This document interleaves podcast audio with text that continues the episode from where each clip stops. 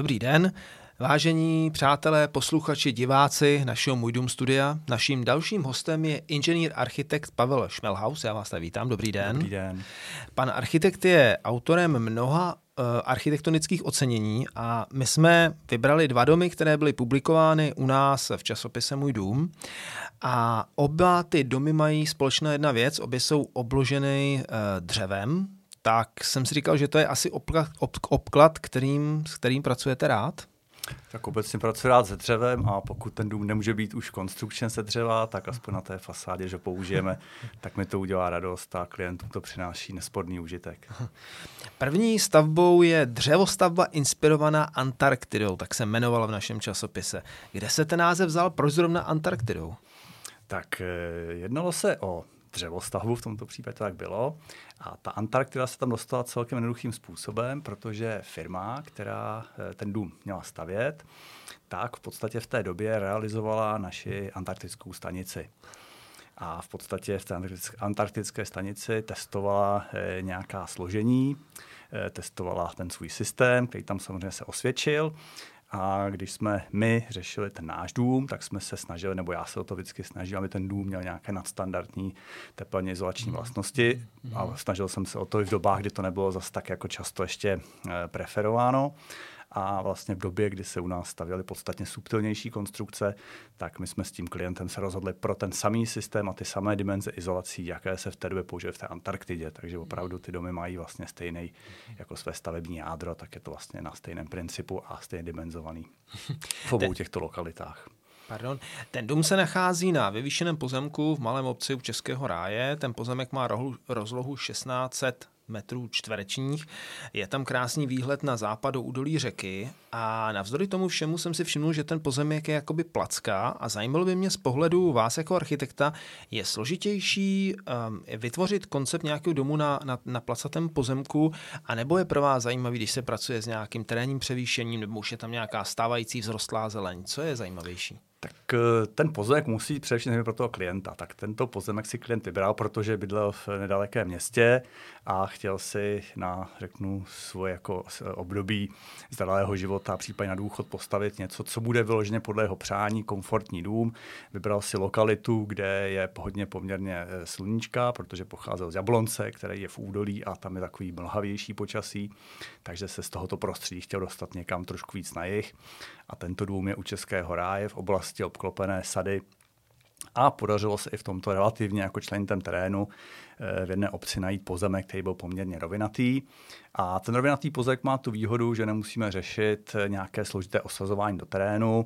Když udělám rozsáhlejší dům, tak mi neúměrně nenarůstají třeba náklady na základy a de facto ten plochý pozemek poskytuje jako větší variabilitu a méně omezení po té technické stránce. Na druhou stranu svažitý pozemek zase je taková větší výzva, aby se tam ten dům hodně osadil, udělalo se nějaké vhodné ekonomické řešení těch založení, případně, aby i ten svah terénu se využil jak pro ten dům, tak i pro nějakou navazující zahradu. Takže každý pozemek má něco. Pokud bych to měl zcela zjednodušit, tak na rovném pozemku se staví mnohem lépe a proto jsou vyhledávány. A není to složitější v tom, že ten eh, na tom eh, rovném pozemku abyste vytvořil nějaký zázemí nebo nějaký soukromí těch lidí, tak je to mnohem těžší. Protože ta vzrostlá zeleň vám třeba pomůže, nebo to terénní převýšení. Není to složitější? E, samozřejmě má i ten plochý pozemek nějaké nevýhody. Pokud ten trům je třeba přízemní a okolo vznikají nějaké patrové stavby, tak přece na tom pozemku jste jen tak jako víc na očích, mají vás jako na dlani, ale tomu se dá právě pomoct nějakou tou vegetací. Ale i vhodným osazením toho domu, aby vlastně ten dům byl třeba nějak excentricky osazen, aby na jedné straně pozemku vznikla nějaká rozsáhlejší zahrada a ty zbylé části jsou vlastně takovou okrajovou zelení, která vytvoří nějakou izolační bariéru. V časopise bylo psáno v souvislosti s tímto domem, že vy jste eh, ty majitele toho objektu musel o své vizi přesvědčit, že oni měli jinou, jinou, jinou představu. Pamatujete si na to, co oni chtěli? Eh, chtěli, samozřejmě klient přichází s nějakou představou, kterou jako eh, buď někde viděl, nebo má nějakou svoji vizi už dlouhé roky a mnohdy se ukáže, že sice má nějakou myšlenku, eh, co by se mu líbilo, ale de facto tu cestu k tomu úplně se ještě nenašel. Takže v podstatě ta slepá ulička nebyla příliš dlouhá a brzo jsme se dostali k tomuto konceptu, kdy jsme vlastně okolo těch vnitřních místností, okolo toho jádra toho domu začali ty ostatní místnosti jako doplňovat z čeho říkal poměrně členitá stavba. Původně chtěl nějakou jednoduchou kompaktní stavbu, ale podařilo se mi přesvědčit o tom, že vlastně je lepší preferovat nějaké vhodné uspořádání a ten vnější plášť tomu přizpůsobit. Mm-hmm. Je to postavený z sandvičových panelů. Byl to materiál, ze kterým už jste předtím měl zkušenost, nebo jste poprvé s ním pracoval? E, přímo s touto firmou jsem, to byla moje první zkušenost, to je vlastně sandwich, který je složen z OSB desek, mezi nimi je izolace na bázi polystyrénu. Eh, je to velice tuhá konstrukce, kompaktní, má velkou výhodu v tom, že se nemusí nějak prasně řešit parozábrany, protože konstrukce už má poměrně vyšší, vysokou těsnost a je tam vlastně vysoká přesnost i té výroby, tudíž ty panely se dělají všechny továrně a tudíž to, co vlastně si nakresně vymyslíme, tak potom do milimetru na té stavbě sedí. Takže tady ten systém se mi velice líbil a de facto je to podobné e, systémům, které se používají v zahraničí. Hmm. Ten obklad eh, té budovy je z kanadského cedru. To bylo zajímavé, že v tom časopise je psaná poznámka, že jste zvolil tento materiál oproti jiným exotickým, které se u nás používají. To mě hrozně zapřekvapilo, protože si upřímně řečeno moc nevím představit, jaké exotické jako dřeviny se dají použít u nás v našich podmínkách jako na obložení domu. Tak eh, samozřejmě u všech majitelů dřevostaveb nebo stavebníků, kteří chtějí stavět dřevostavbu, je největší obavou to, jak to dřevo dlouhodobě vydrží. A mají mnoho zkušeností z různých chát, ze starých domů, že to dřevo přeci jenom po letech nějakým způsobem degraduje, mění svoji barevnost a tak dále. A zase už vědí, že se sem dovážejí dřeviny třeba tropické, které se používají na obklady fasád nebo hlavně na ty terasy které mají mnohem vyšší odolnost, de facto vůbec nehní, dají se tam vlastně nechat bez nějaké údržby dlouhé roky. Nicméně, když se potom na to dřevo podíváme, tak na něm tu jeho jako exotickou strukturu vidíme. Není to ani důb, ani smrk, ani modří. Okamžitě poznáte, že to dřevo svojí barevností, texturou je něco naprosto odlišného. Než to ten cedr, vlastně ty vlastnosti má podobné, ale je podobný e, vlastně našim jehličnatým dřevinám. Takže když na první pohled z dálky like vidí palubku z cedru, nebo vidí palubku modřínovou, tak to prakticky nerozezná. Opravdu ta struktura toho dřeva je skoro stejná. A ještě, abych to uvedl na přesnou míru, říká se tomu kanadský cedr nebo červený cedr, ale nejedná se o cedr, jaký známe třeba ze Středomoří, ale je to vlastně e, tůje plikáta nebo tůje, které máme běžně pro nás jako na živé ploty, tak v Kanadě tyto stromy dosahují obrovských rozměrů a z nich se potom ty palubky vyrábějí. Hmm. A to mi řekněte, to skutečně se vozí z Kanady sem, kde to teda jako po vodě přijde po moři před loď, která přiveze cedr, který se pak v Evropě... Je to, ano, je to tato, řeknu, dlouhá cesta toho dřeva, aby se k nám dostalo.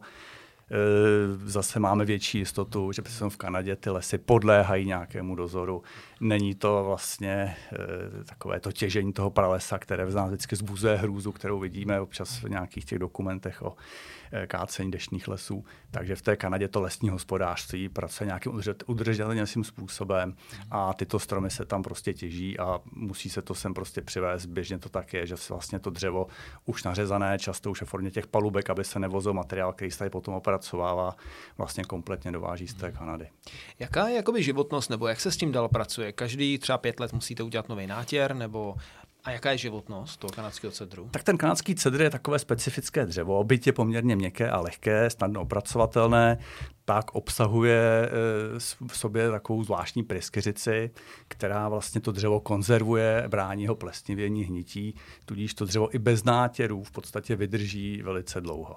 Hmm. Takže kdo chce vlastně ten vzhled nechat přirozenému stárnutí, tak u té tůje to může udělat u jiných dřev se tam musí ten nártě třeba ochranný provést, anebo se musíme smířit s tím, že to dřevo hmm. bude svoji barevnost měnit a pokud nám nevadí, že to dřevo časem bude prostě šedé, šedočerné, což je přirozené, tak ho můžeme nechat vlastně bez údržby a nic se neděje. Jsou vlastně doškové střechy, které vlastně vydrží, pardon, řekl jsem doškové, má to být čindel, takže ty šindlové střechy ze dřeva vydrží prostě desítky až stovky let a vlastně také stárnou, nejsou nějak obnovovány, jde akorát mění tu svoji barevnost a strukturu povrchu.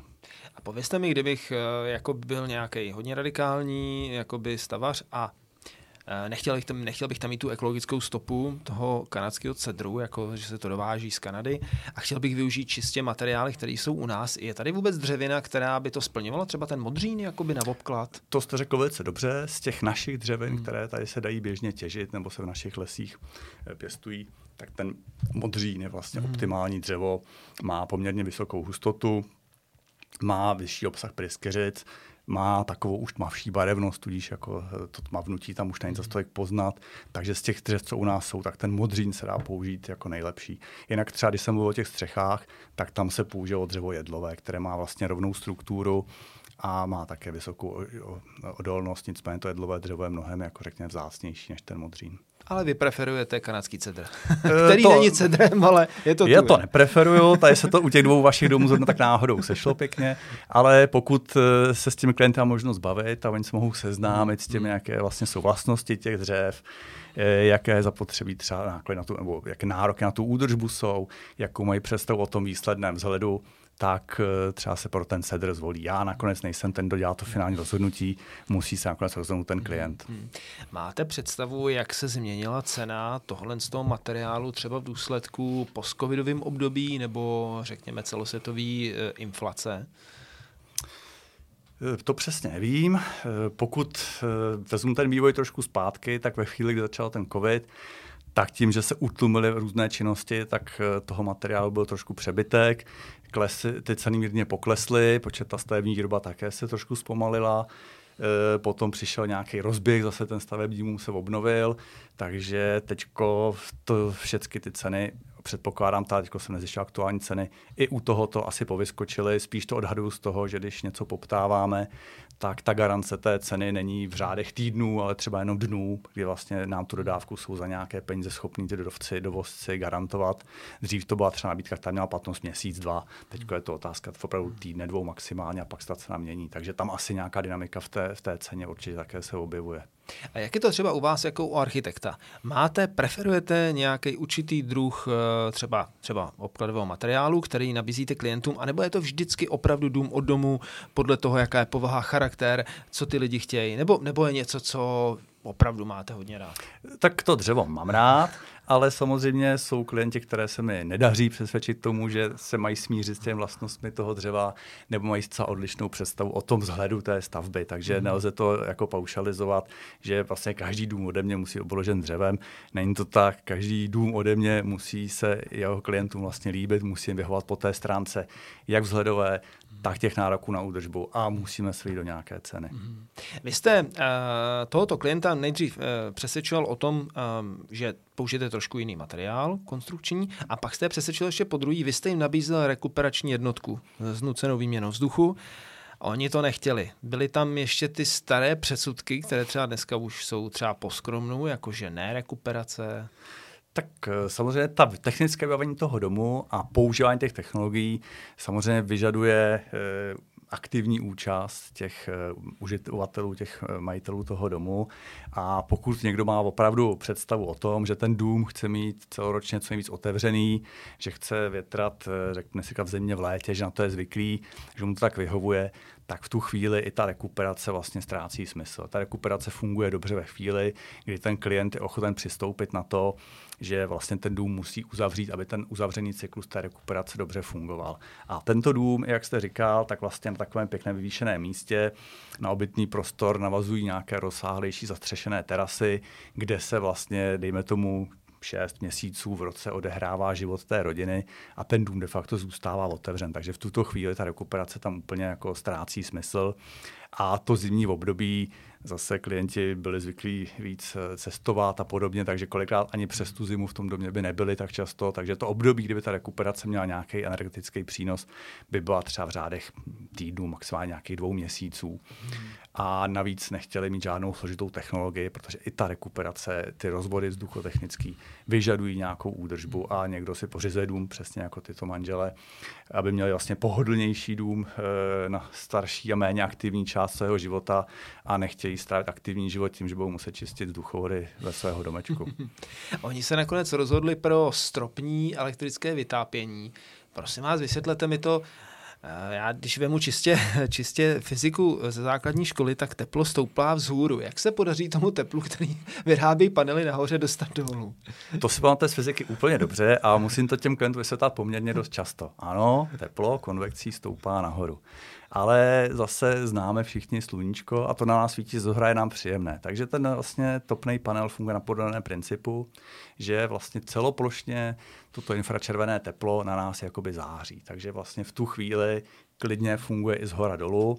Funguje to dobře i v tomto domě, kde jsou v té části ubyvacího pokoje stropy přes 4 metry vysoké, tak i v tomto prostoru to teplo se podaří eh, příjemně distribuovat v celém tom domě. Ale když je opravdu velká zima, a to zase musím říct, aby to všichni slyšeli a nedělali si o tom nějaké iluze, že to je nějaký zázrak techniky, když máte třeba chladnější den, tak vlastně pocítíte, že v té místnosti je příjemně teplo a když se sednete ke stolu, dáte nohy pod stůl, tak najednou cítíte, že pod tím stolem je paradoxně chladnější, protože tam to stropní teplo tolik jako nezasahuje. A pokud tam instalujeme tyto stropní panely, tak je zase důležité, jak fungují ty ostatní části stavby, jednak jak je podlaha dobře izolovaná, ale především to, z jakého je materiálu. Takže pokud tam máte na podlaze dřevo, které není studené, které jsou o sobě příjemné, tak vlastně tam ta tepelná pohoda je dobrá. Pokud by tam byla třeba nevytápěná dlažba, která jako vlastně vás bude od nohou studit, tak by z té místnosti mohlo být opravdu nepříjemně. Takže pokud se to skombinuje s dalšími prvky, tak toto stropní sálavé topení je velice komfortní. A musel jste třeba počítat, když jste věděl o tom, že tam bude právě toto stropní sálavé vytápění, třeba ještě tlustší izolací v té podlaze, než byste normálně uvažoval, nebo to už na to nemělo vliv? Tak tento dům měl ještě takovou jednu specifiku, která vlastně se příliš u nás nepoužívá, ale třeba v tom zahraničí a vlastně na té antarktické stanici je použitá a to je vlastně ten dům, není založen na základové desce z betonu, hmm. ale jsou tam pouze takové štíhlé betonové pasy, přes které už je vlastně jeho dřevěná konstrukce. Tudíž ten strop nebo ta podlaha má konstrukci stropu, jsou tam poměrně vysoké nosníky, kam se vyjde poměrně dost izolace a pod tím je provětrávaný prostor. Takže ta podlaha tady v tom případě i z těch technických důvodů má nějakou svoji dimenzi izolace a ta bohatě stačí pro ten ekonomický a příjemný provoz domu. Takže žádný podlohový tápění už nebylo potřeba. Není to potřeba vlastně a de facto by to bylo i v rozporu s tím, že tam na podlaze jsme chtěli mít dřevěné podlahy mm-hmm. a s nimi kombinovat to podlahové topení technicky možné je, ale není to ta nejefektivnější cesta. Mm-hmm. Tak, toto byla dřevostavba ve stylu Antarktidy. Další barák je zajímavý v tom, že manželé, kteří vás oslovili, se dlouho, oni jsou oba stavební inženýři, a strašně dlouho se nemohli rozhodnout, jaký dům chtějí. A pak viděli váš dům, za který jste dostal v roce 2006 cenu soutěž Dům 2006. roku v Ruzini a ten se jim natolik líbil, že chtěli udělat podobný. A teď já se zeptám, budu se snažit zeptat, aby to nevypadalo jako hloupě, ale Není to, řekněte mi, jak to je pro architekta. Když za někdo přijde a řekne, vy jste tady udělal krásný dům, chci ho stejný, je to benefit, že vy pak můžete podle jednoho vzorového domu vyrábět podobný dalším domu, anebo si kladete otázku, jestli sám sebe vlastně nevykrádáte? Tak já bych sebe klidně docela rád vykrádal, ušetřil si spoustu práce. Ale v podstatě každý pozemek je jiný a každý ten investor je jiný. A v podstatě to, že se někomu líbí zvenku nějaký dům, vůbec neznamená, že takový dům se hodí pro jejich konkrétní parcelu a třeba jejich požadavky. Ale jsou tam nějaké výrazové prvky té architektury. Eh, vy tady, že to bylo nějaký takové vyšší zděné přízemí, eh, nějaká dřevem obložená patrová část, nějaká střecha v mírnějším skonu, valbo kovová bez štítů. Takže vlastně uplatňovat nějaké takovéto architektonické prvky, které někoho zaujmou na zcela jiné stavbě, pro zcela jiné lidi, na zcela jiném místě, je vlastně pro mě nějaké vodítko, kam vím, že má ten výsledný výraz domů dospět, ale musí především splnit všechny ty nároky, které na to klade jednak ten pozemek a jednak vlastně to zadání těch klientů. Takže vám to udělalo radost, když přišli a řekli, my jsme něco taky u vás viděli, chtěli bychom něco podobného. Je to tak důkaz toho, že jste tu práci odvedli dobře. Obecně jsem rád, když stavby, které eh, dělám, se někomu líbí, mm-hmm. ale prvořadé je to, aby se líbilo tomu, kdo v nich musí bydlet. Mm-hmm. Takže mhm. pokud jsou klienti spokojení, tak je to dobře. A pokud ten dům se ještě někomu líbí a inspiruje ho, tak je to pro mě, beru to taky jako pozitivní zprávu. A teď mi řekněte, já jsem ho úplně hned nenašel. Mm-hmm. Liší se potom ty výslední tvary eh, jako pro vás, jako v tom výsledném tvaru, liší se? Eh, jsou zcela odlišné ty domy. Mm-hmm. Ten jeden dům má de facto v, bych se nespletl vlastně i obytné podzemní podlaží, protože byl v průčím svahu než ten první. Eh, je podsklepený jeden celý, myslím, že jenom z části, jsou tam takové to rozdíly, bych řekl, které jsou na první pohled patrné, ale jak jsem říkal, mají nějaké ty vnější architektonicky podobné prvky, které se jako opakují. Takže hmm Eh, kdybyste viděl vlastně je tak jako řeknu z dálky nafocené, tak vám budou možná v té řeknu siluetě připadat jako stejné, přijete blíž, tak zjistíte, v čem všem se jako ty od sebe ty domy odlišují. Dům, o kterém my si tady povídáme, je ukladná, a já tady jenom k tomu krátce řeknu, že je to zděný dům s železobetonovými monolitickými mm-hmm. stropy, částečně kontaktním a částečně provětrávaným zateplovacím systémem. To se bavíme o tom cedrovém obkladu, mm-hmm. který může být, který mohl být asi podobný jako u té dřevostavby ve vzoru, po vzoru té Antarktidy. To, co je zajímavé tady na tom pozemku, je, že stavebníci si přáli zachovat vzrostlé stromy. To je asi vždycky hmm. obrovský benefit, když tam jsou vzrostlé stromy na, na parcele. Tak to každopádně, eh, bohužel těch parcel, kde ty stromy vzrostlé jsou, je poměrně málo. A co spíš vidím jako smutné, že při velikosti současných parcel a e, velikostech domů na nich, tak už tam pro nějaké velké stromy to místo nezbývá. Takže to, že bychom se dočkali toho, že tyto lokality těch domků nějak hezky zarostou a budou v krajině působit jako nějaká vesnička, kde vidíte, že je náves a na ní jsou obrovský stromy, nebo vidíte pásy jako zahrad okolo vesničky, zatím se rýsují střechy a špička kostlíčka, tak to se obávám, že těch satelitů nikdy nevznikne, protože tam na ty vzrostlé stromy to místo bohužel není. Hmm. A není ne na těch zahradách, ale není ani v tom veřejném prostoru, že by se tam mohly zasadit někam vzrostlé stromy. Pak je tu další věc, když náhodou ty stromy vzrostlé někde jsou, tak se to na první pohled lidem začne líbit, sice líbí, ale mnohdy si neuvědomí, kolik listí z toho jako padá a i mnohdy si stěžují, pokud třeba obec někde vozelení nějakou ulici, jsou tam časem větší stromy, tak nakonec ještě si na té obci stěžují, že jim z obecních stromů, kvůli nim si ten baráček hmm. koupili, tak si stěžují, že jim z těch obecních stromů lítá listí na zahradu a kdo to má uklízet. Hmm. Eh, ve čtvrtí, kde já bydlím, byla dlouho prázdná jedna parcela, poslední, a byl tam nádherný, ale opravdu jako nádherný topol. A ten člověk, co to koupil, říkal, že si to kupuje tu parcelu právě kvůli tomu topolu. Jo? Mm-hmm. Tak první, co bylo, začal stavit, že ho pokácel. Jo? a říkal, že nám vysadí jako jiný topol. Jo? Ale jak jsem si vždycky vzpomněl na Václava Cílka, který říkal, eh, ne, ne, ne, jako nesázejte strom k baráku. Najděte si strom a k tomu připostavte dům. Ale uh, asi je to těžký. Je to těžký, no. už jsem se s tím víckrát setkal s různými takovými historkami ze stromy eh, na zahradě. Například někde v Liberci jsme dělali také cedrem obložený dům, možná taky časopis najdete někdy. A vlastně za, ne na tomto pozemku, ale oků zdá byly takové vzrostlé, řekl bych, já myslím, že jasany to byly, poměrně vysoké, takovou krásnou kulisu tam vytvářeli, nicméně tomu pozemku trošku stínili. A tak jsme říkali, ano, budeme to respektovat, je to krásný výhled na ty stromy a ten dům posuneme tak, aby nám se nakonec nestínili. No a ještě v průběhu té práce na té studii přišla vychřice, stromy popadaly, takže kdyby jsme stavbu měli v trubu už hotovou, tak vlastně ten důvod, proč jsme někam umístili, by zcela pominul a na nových vzrostlých jasanů už se ty, tato generace těch klientů nedožije, bohužel. Takže by vlastně celý ten koncept se zcela zhatil. Takže nemůžu říct, že je vždycky dobré ty stromy respektovat, ani ty stromy tu nejsou na věky věků. A zažil jsem to teďko, eh, když jsem dělal diplomový projekt na jednu náměstí v Praze, kde bylo takové torzo, taková proluka a tam vyrostl takový pěkný akát. Já jsem říkal, no já, je tam akát, je to studijní jako školní projekt, já ten akát nebudu respektovat, postavil jsem takovou pěknou kompozici, hezky to vycházelo, náměstí se uzavřelo, dobrý. No a přišlo pár let a na tom pozemku se začala stavět nějaká komerční stavba a nevím, jaký odbor, jestli životní prostě památkáři, toho architekta nebo klienta donutili tam ten strom jako zachovat. Takže vlastně celou dobu se vlastně stavba byla vykousnutá, měla vykousnutý roh na náměstí podle toho stromu, který tam pár let ještě potom živořil. Strom už tam není, dům je vykousnutý, náměstí tam má takovou jako díru po zubu a už to nikdo nikdy nenapraví. Takže strom je dobré respektovat, ale má to nějaké své meze. Hmm. To je, rozumím tomu, no. Já zase na druhou stranu musím říct, že uh, a mám s tím osobní zkušenost, že máme na jeho západ, máme vzrostlý stromy a li, listnatý.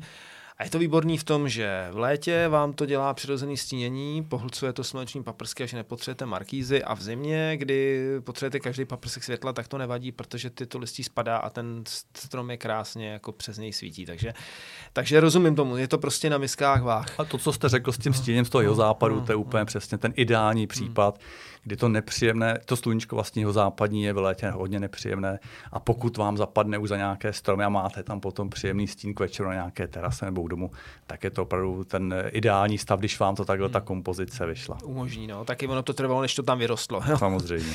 uh... To, co mě zaujalo na tom, tom baráku, bavíme se pořád o tom objektu v tom Kladně, je, že ti manželé, kteří vás oslovili, jsou sami eh, stavební inženýři. To znamená, že technický stavební dozor si dělali sami. A teď mi řekněte, je to je to jakoby dobře, nebo je to pas, do který člověk padne, že potom jako je v tom úplně totálně pohlcený? Jakoby? Tak já to vidím jako ideální stav, kdy vlastně ty e, stavebníci jsou sami stavaři, inženýři, rozumějí té problematice té stavby jako takové. Hmm. Nicméně jsou si vědomi toho, že jako ten návrh, té architektura, dispozice je něco jiného, než to umět technicky dobře postavit. Takže když si dokáže, když si vlastně nechají ode mě, tak říkají, poradit v té architektuře a pohlídají si tu technickou stránku toho domu, tak já to vidím za sebe jako ideální stav a rozhodně tady to mi přijde jako pro ten dům pozitivní. Hmm. A ještě je výhoda toho, že když jsou na to dva, tak se mohli jako prostřídat. Jeden mohl pracovat, vydělávat peníze a druhý hlídal barák. e, to určitě taky, protože no. pohlídat jednu stavbu je na cíl jednoho člověka. No. Já jsem byl kdysi u jednoho pána, který byl nějaký eh, bankovní poradce a on si tyhle věci dělal sám a vzal si na to roka půl volno. A měl vypočítaný, že prostě musel pět let pracovat, aby si na to vydělal a dalších pět let potom bude pracovat, aby to splatil. Ale prostě všechno si chtěl ohlídat a měl teda neskutečný jako znalosti. Prostě ono asi, když je člověk trošku bystrej, tak za pomocí toho internetu se spoustu technických věcí dá naučit. Jo? No, tak máte pravdu, dá se spousta věcí zjistit, ale byl jsem před časem na jednom nějakém školení od výrobce stavebních hmot, kde eh, vystupoval zástupce, který řešil nějaké problémy na stavbách a podobně. A ten tam označil tři největší škůdce na stavbách. Na prvním místě byl architekt, na druhém místě internetem poučený like a na třetím místě kuna lesní. Jo, takže ty dokážou páchat největší škody a když se to zkombinuje, tak je to asi nejhorší. a my jsme začínali povídáním o cedrovém obkladu. Tento barák má taky cedrový obklad. Mě by zajímalo, Přistupujete nějak k němu odlišně, když jsou tam jiné povětrnostní podmínky, jiná nadmořská výška, tam to bylo v Českém ráji, tohle je vlastně v údolí, eh, nakladně. Jinak se to ošetřuje, nebo je to jedno? To prostě na to nezáleží. Tak eh, nezáleží na tom. V podstatě ten cedr speciálně, ten vydrží v každých podmínkách a obecně nevadí mu ani to, když je zatěžován nějakým hraným větrem v nějaké extrémnější poloze. E, spíš, co je klíčový, je vlastně použití správného kotvícího materiálu toho cedru. Ten cedr je extrémně trvanlivý, pokud se nechá bez poruchy upravit, tak dokonce jako net, netmavne tolik, ale stává se takovým světlejším, s takovým skoro šedobílým až, protože se na ně neusazují žádné ty řasy, to je vlastnost toho cedru ale může se stát veliká chyba, když se použije nesprávný kotvící materiál. A to, co vám přijde, jako že vydrží všechno, jako třeba pozinkované nebo zinkované vruty, tak ty začnou v tom prostředí toho dřeva, které mírně kyselé, korodovat a začne vytvářet takové černé skvrny. Takže nebo když se použijí nějaké třeba sponkovačky, které nemají vyložen nerezový drát, tak tam se objevují černé fleky na té fasádě. Takže to je vlastně problém těch fasád z cedru, že se musí kotvit zásadně nerezem, který vlastně nedělá ty, nemění tam tu barevnost, netvytváří tam ty skvrny toho, toho oxidu železitého okolo toho, v místě toho, kde se to namočí ten styk dřeva s tím, s tím šroubem. Takže pokud tady to se respektuje, tak není zapotřebí se nějak víc přizpůsobovat těm podmínkám. Ale i ten cedr se dá nějakým volem třeba výraznit ta barevnost, když ho natřeme, tak on tu svoji červenohnědou barvu jako se zvýrazní. Ale pokud se natře jednou, tak už tam to riziko, co ten nátěr po čase udělá a stává se spíš to, že ten nátěr se použije, že to dřevo potom už zůstává tmavší, než to, když se nechá zcela neošetřen, tak zpočátku je tam nějaká nerovnoměrná ta barevnost na té fasádě, ale s přibývajícími roky vlastně se ta fasáda sjednoce, vyplavují se ty třísloviny a ta fasáda zůstane takovou jednolitou, poměrně světlou fasádou. Ale chce to nějaké období vydržet a neleknout se po prvních pár nějakých deští, kdy tam vzniknou nějaké skvrny od těch kapek deště. E, když to necháte dostatečně dlouho, tak to dřevo se prostě vymeje a zůstane krásně čisté. Ještě bychom to mohli natřít bíčí krví. Nevím, jestli by nám to prošlo dneska. Já nevím, jestli se to ještě dá. Používá se zejména v těch interiérech, nevím, co dělal v exteriéru a nevím, co by na to řekli ochránci zvířat. tak, uh, pane architekte, já vám moc krát děkuji, že jste si na nás přišel, na našel čas uh, v našem Můj dům studiu. Já pevně věřím, že se tady brzy potkáme znovu a ukážete nám další, vaše další zajímavé baráky, že je budeme moc publikovat i v časopise Můj dům. Takže já vám děkuji a přeju vám hodně štěstí. Moje potěšením, tak děkuji. Naschranou.